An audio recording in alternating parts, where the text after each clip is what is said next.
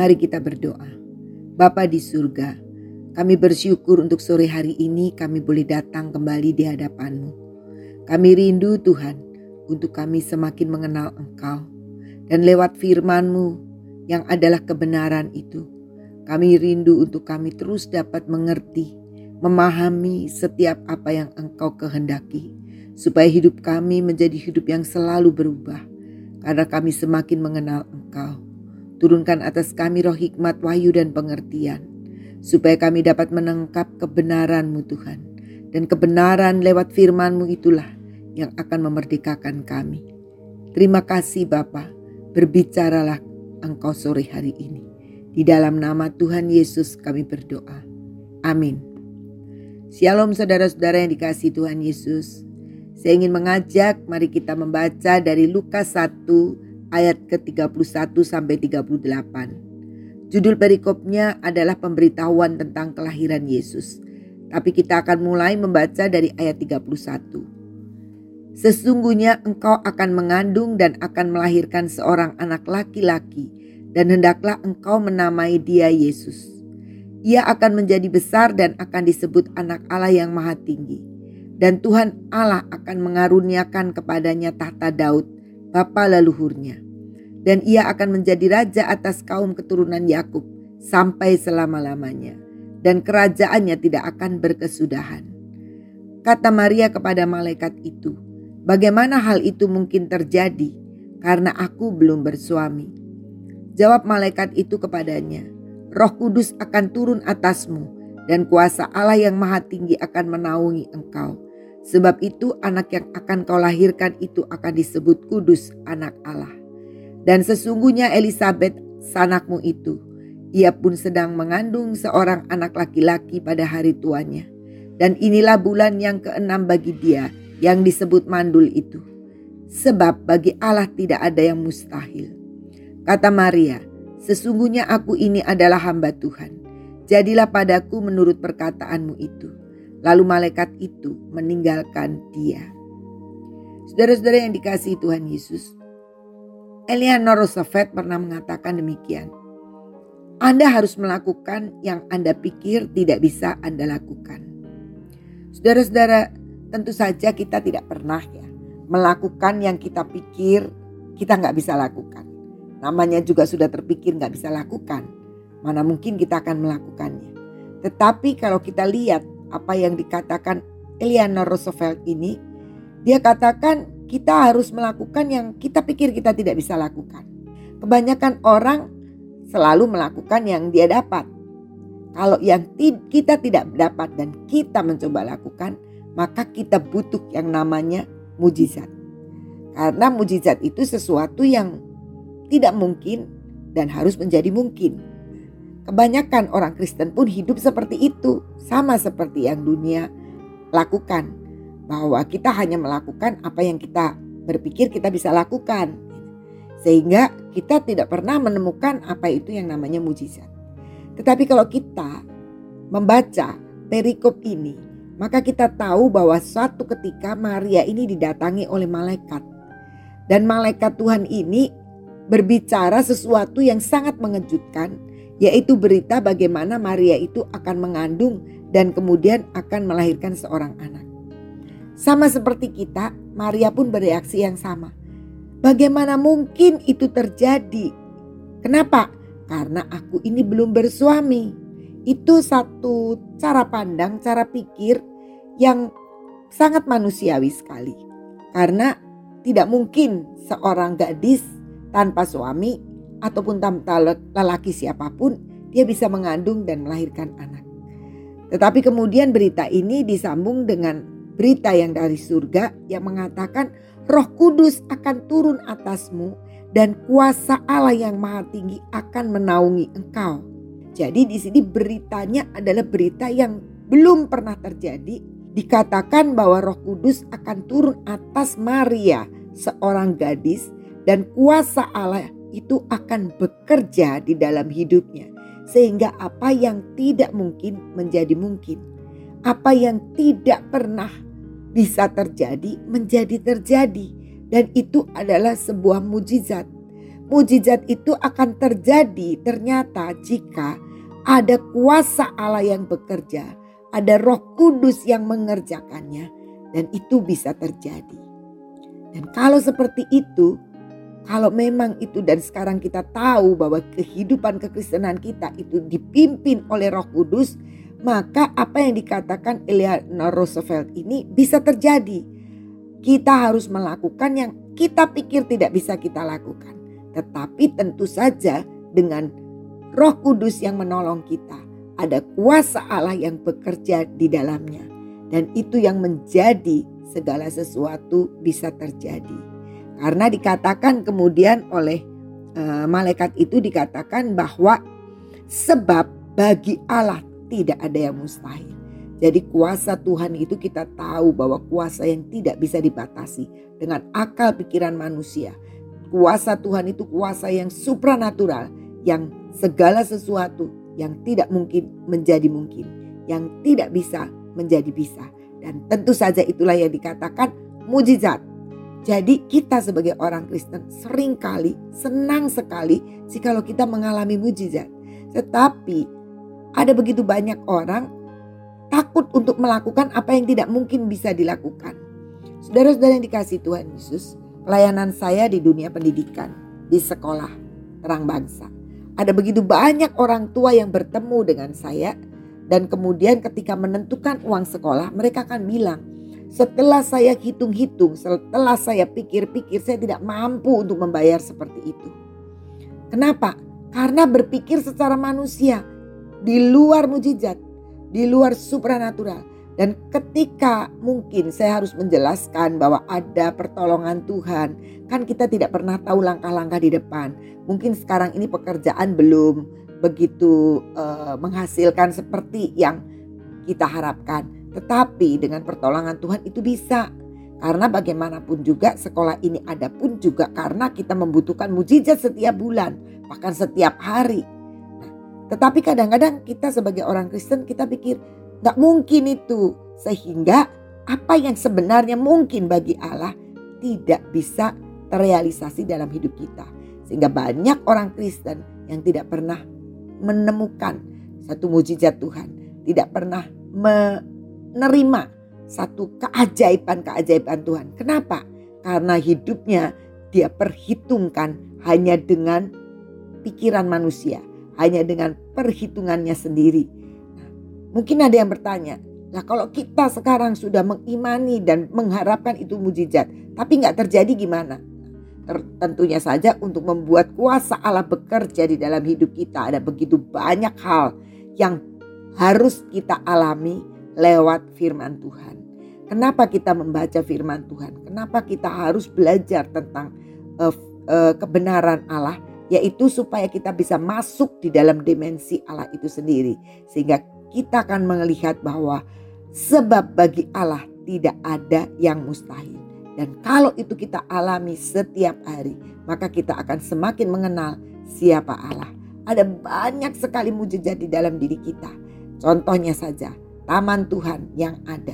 Kenapa tiba-tiba bisa keluar minyak? Kita gak bisa bilang, kita gak bisa katakan, oh iya begini begitu, gak bisa, gak ada teorinya. Tapi itu pekerjaan Allah kita, Allah yang hebat, Allah yang kuasanya tidak dapat dibatasi, Allah yang sama yang sudah memberikan Yesus Kristus lewat kelahiran dari Ibu Maria. Jadi kita lihat di sini bahwa kuasa Allah ketika dia turun, maka segala sesuatu yang mustahil menjadi tidak mustahil lagi. Itu dari pihak Allah. Nah, tetapi sekarang kita akan melihat dalam satu perikop lagi, yaitu Markus 9 ayat 22 bagian B dan 23. Yang demikian bunyinya. Sebab itu, jika engkau dapat berbuat sesuatu, tolonglah kami dan kasihanilah kami. Ini ucapan daripada seorang ayah yang waktu itu anaknya bisu dan dia bawa kepada murid-muridnya. Yesus tidak ada di situ dan dibawa ke murid-muridnya dan murid-muridnya tidak bisa melepaskan anak ini dari kebisuannya. Dan ketika Yesus datang, orang tua ini mengatakan, "Jikalau engkau bisa, tolonglah kami," katanya. Tetapi jawab Yesus, "Katamu jika engkau dapat, Tidak ada yang mustahil bagi orang yang percaya. Nah, kalau tadi dikatakan sebab bagi Allah tidak ada yang mustahil, tetapi sekarang dikatakan tidak ada yang mustahil bagi orang yang percaya. Artinya kemustahilan akan menjadi tidak mustahil lagi. Sesuatu yang supranatural, sesuatu yang rasanya tidak bisa akan menjadi bisa. Itu jikalau bertemu kuasa Allah yang tidak mustahil dengan orang yang punya percaya, punya iman.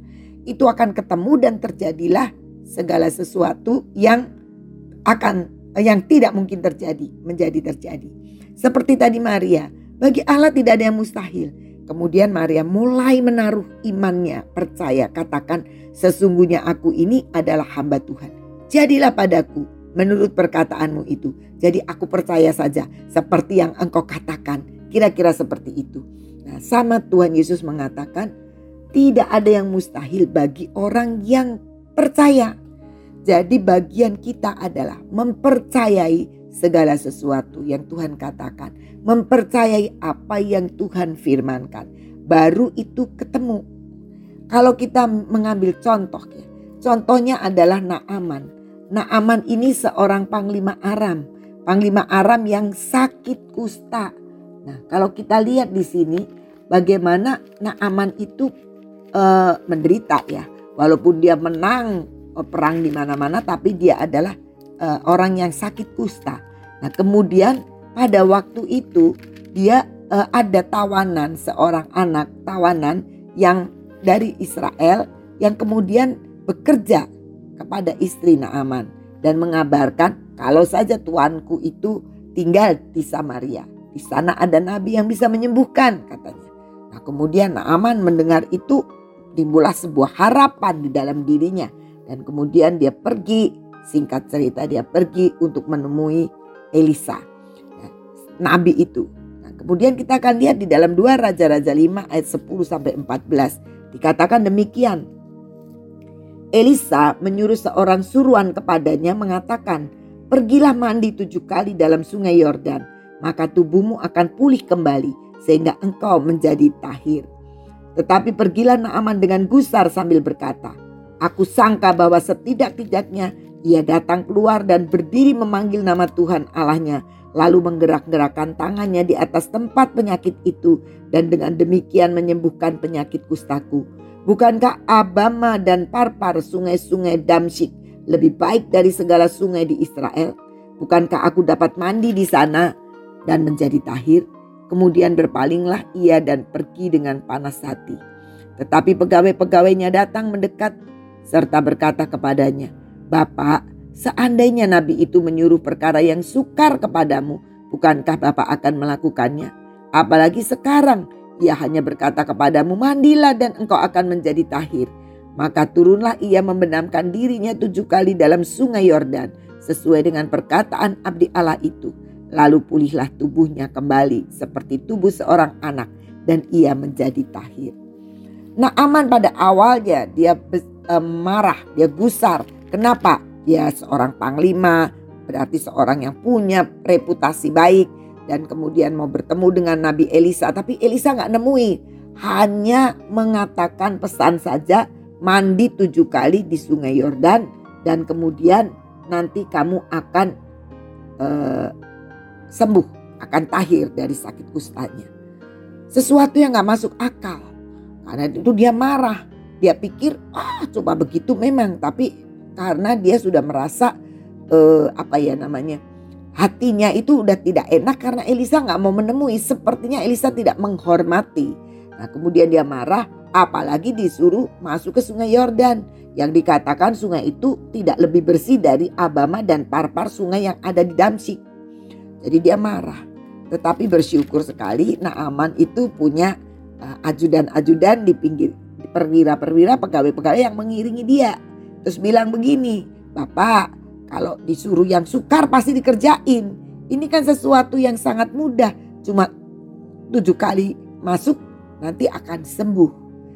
Tumbuhlah satu iman. Iya, walaupun kotor.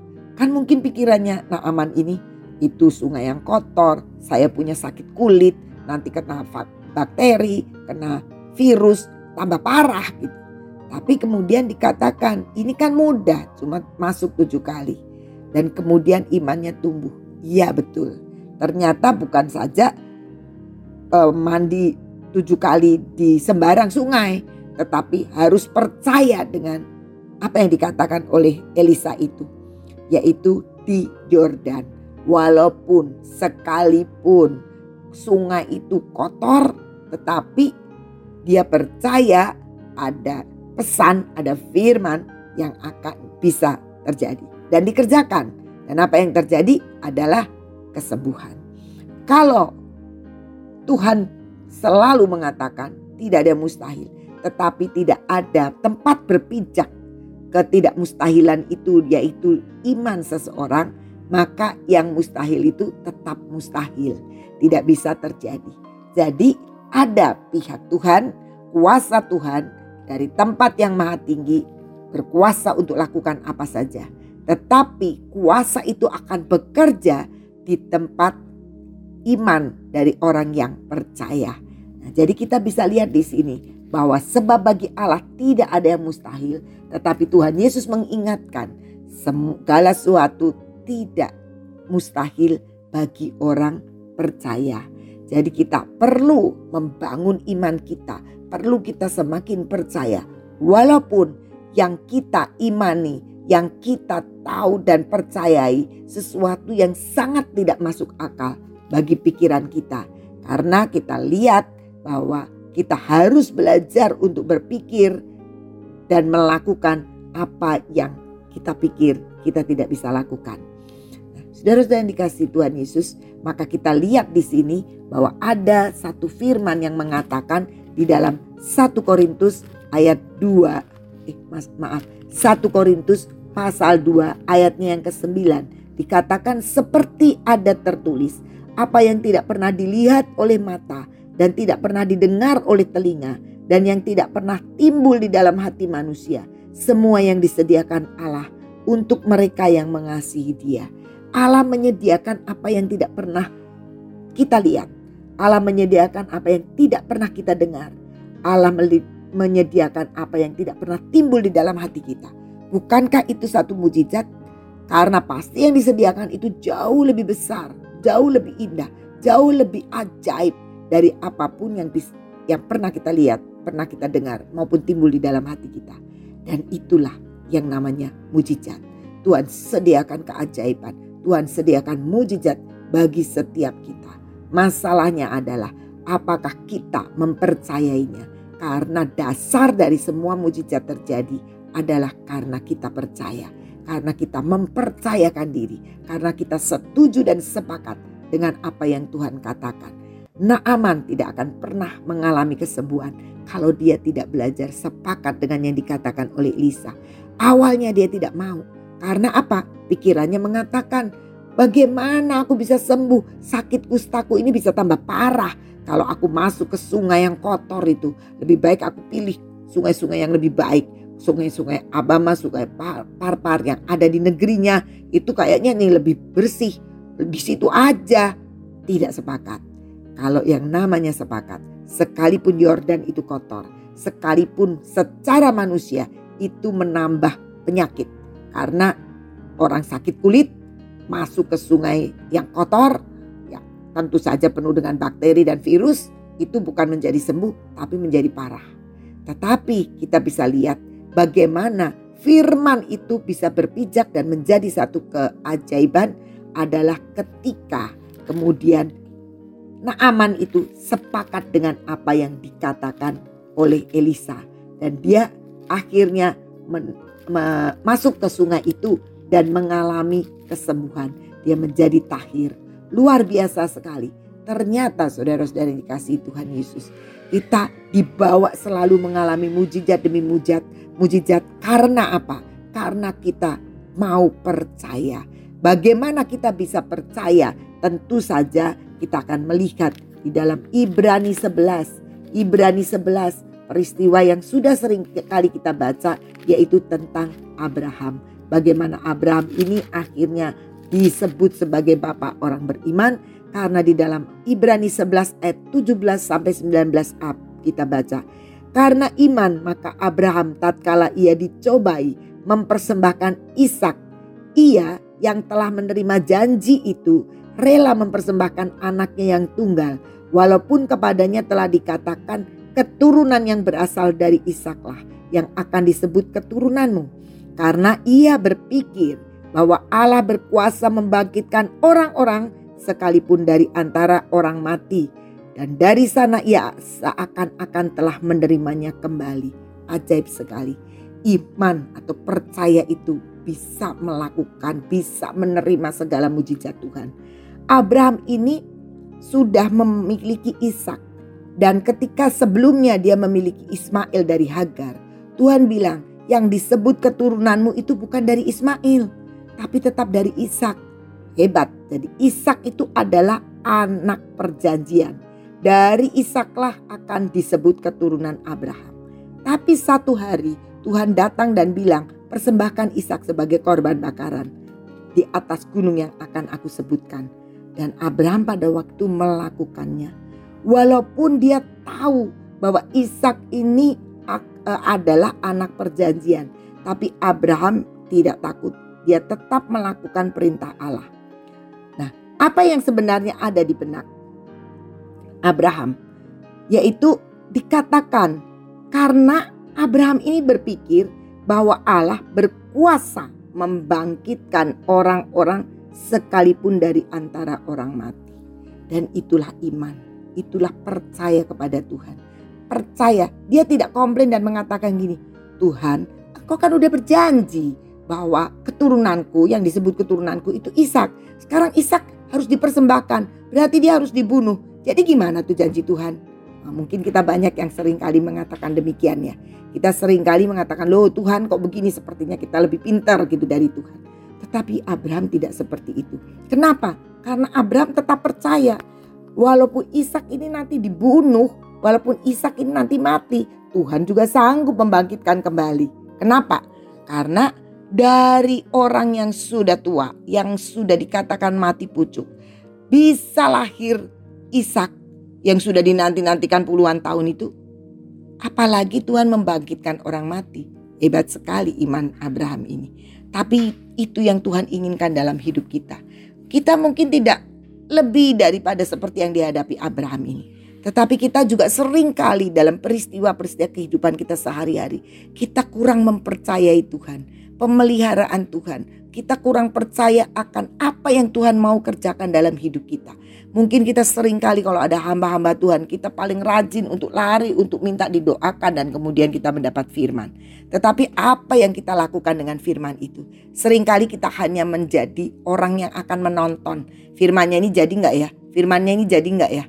Nah, sering kali akhirnya kita tidak akan pernah menikmati itu. Dan ketika kita tidak menikmati itu, kita akan mulai luntur imannya. Loh, kok Tuhan sudah janji kok gak terjadi? Padahal segala sesuatu yang Tuhan janjikan, yang mustahil, itu hanya bisa berpijak kepada yang percaya. Karena firman Tuhan mengatakan tidak ada yang mustahil bagi orang percaya. Persoalannya apakah kita tetap percaya dan pegang janji Tuhan sampai janji Tuhan itu nyata di dalam hidup kita. Nah, kalau kita percaya, namanya orang percaya itu bukan pasif. Kita nungguin aja, seolah-olah kita nonton Tuhan apa yang mau dikerjakan. Tetapi bagian kita adalah bagian untuk terus memupuk iman di hadapan Tuhan. Kita terus mendengar firman, kita terus dikuatkan, kita terus melihat mujizat demi mujizat di depan kita yang mungkin tidak sepenuhnya berkaitan dengan hidup kita. Tetapi kita akan terus dibangun. Ketika firman Tuhan diberitakan, kita semakin percaya. Karena iman itu timbul dari pendengaran firman Kristus.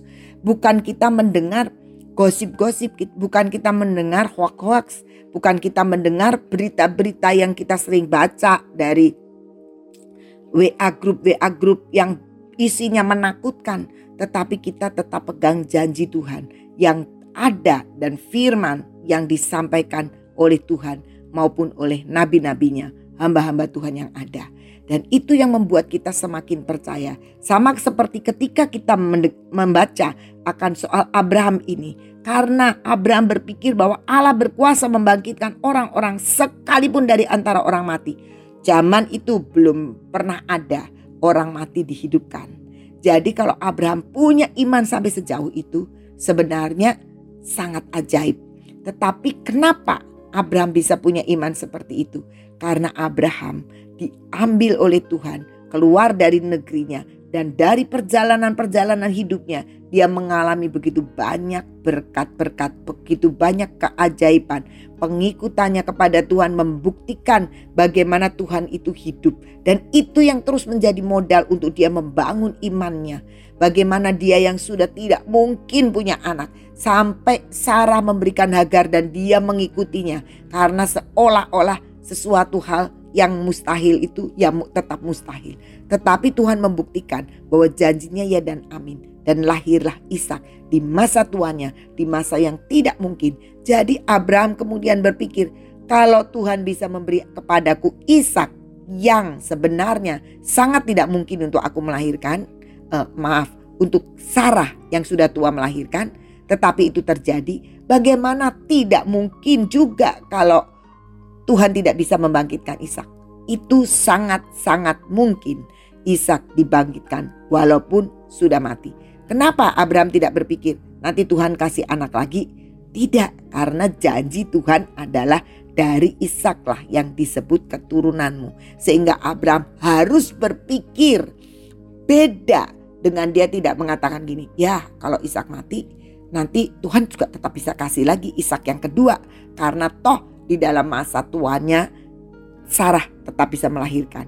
Tidak, karena dia tetap mengerti Ishak inilah yang disebut keturunannya. Sehingga imannya tidak iman bakal dapat Ishak kedua, tapi imannya itu iman bahwa yang mati ini bisa dibangkitkan kembali. Ajaib sekali iman itu. Dan karena Abraham percaya, jadi semua. Sehingga kita sekarang bisa menjadi keturunan-keturunan Abraham. Saudara-saudara yang dikasihi Tuhan Yesus, mari kita bangun hidup kita dengan iman kita.